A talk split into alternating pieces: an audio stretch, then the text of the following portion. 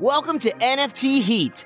We're bringing the top NFT thought leaders straight to you. If there's something you enjoyed on this episode, and we really hope you did, please take a screenshot of the episode and make sure to tag us on Twitter at NFT Heat.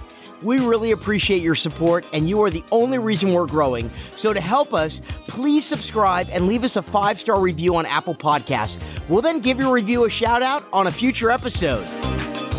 Welcome to NFT Heat. Whether you're inside the industry or new to the NFT space or an NFT OG, we're going to provide you with the necessary NFT alpha to crush. We're bringing the top guests and deep dive in how NFTs will transform the metaverse, DeFi, and social tokens.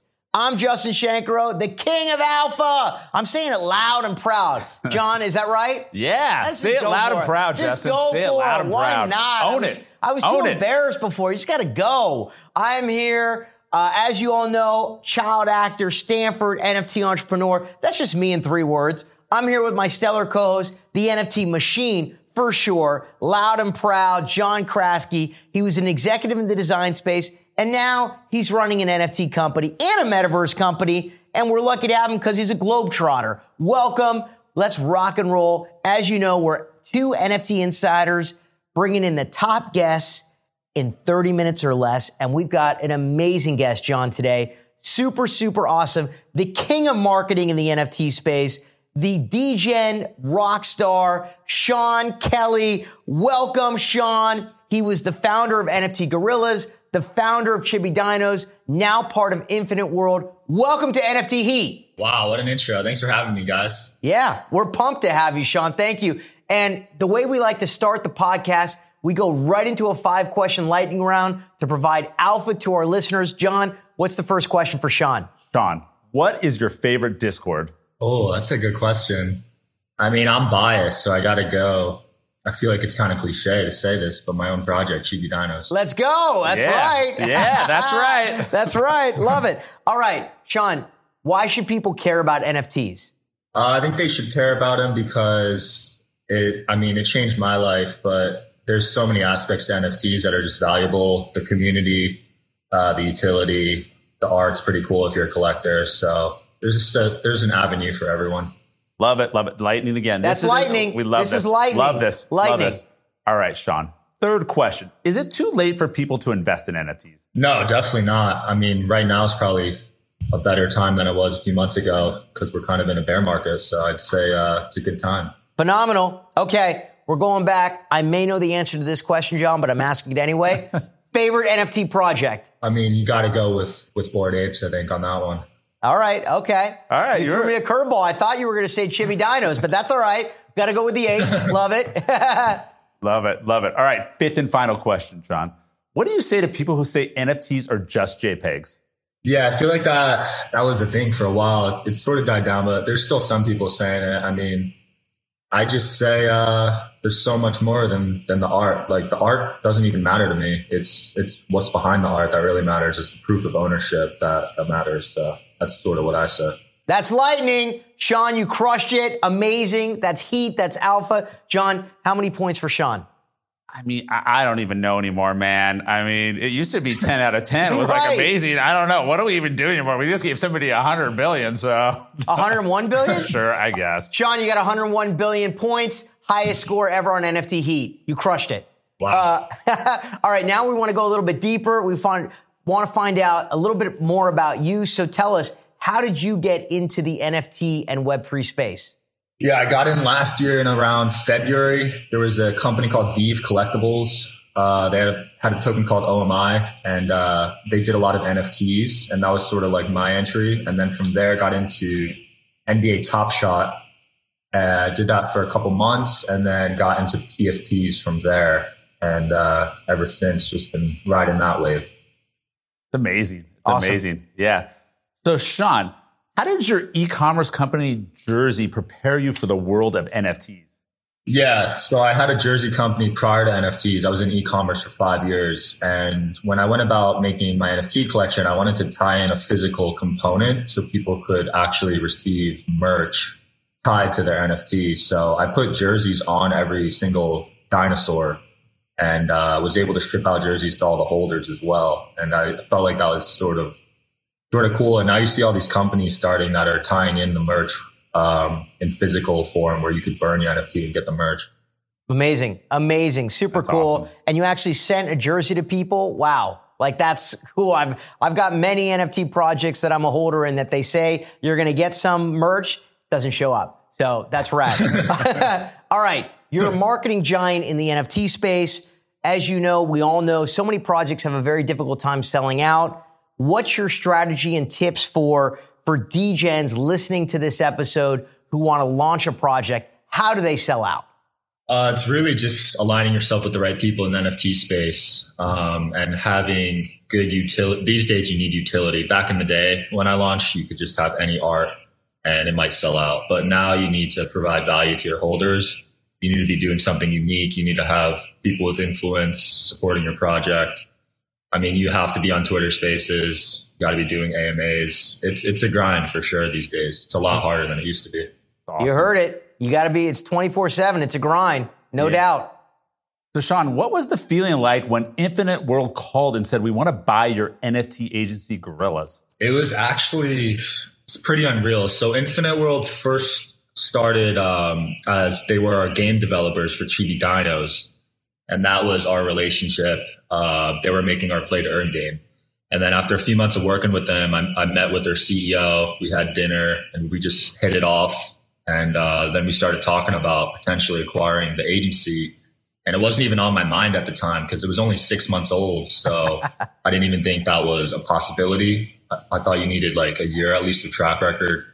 But their team is just so unreal that it was an opportunity I couldn't pass up. I'm all about surrounding myself with, you know, the right people, people doing a lot better than I am. And uh, it was just the right fit for me. So it was amazing.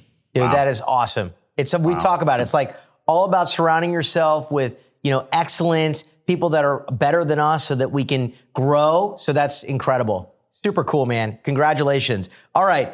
Now let's talk a little bit about Chibi Dinos. I'm a huge fan of the project. It's the art is fire. It's just amazing utility. You guys are doing so much in the space. Talk to us about this super fun project. Give us a little bit of a background and the Chibiverse.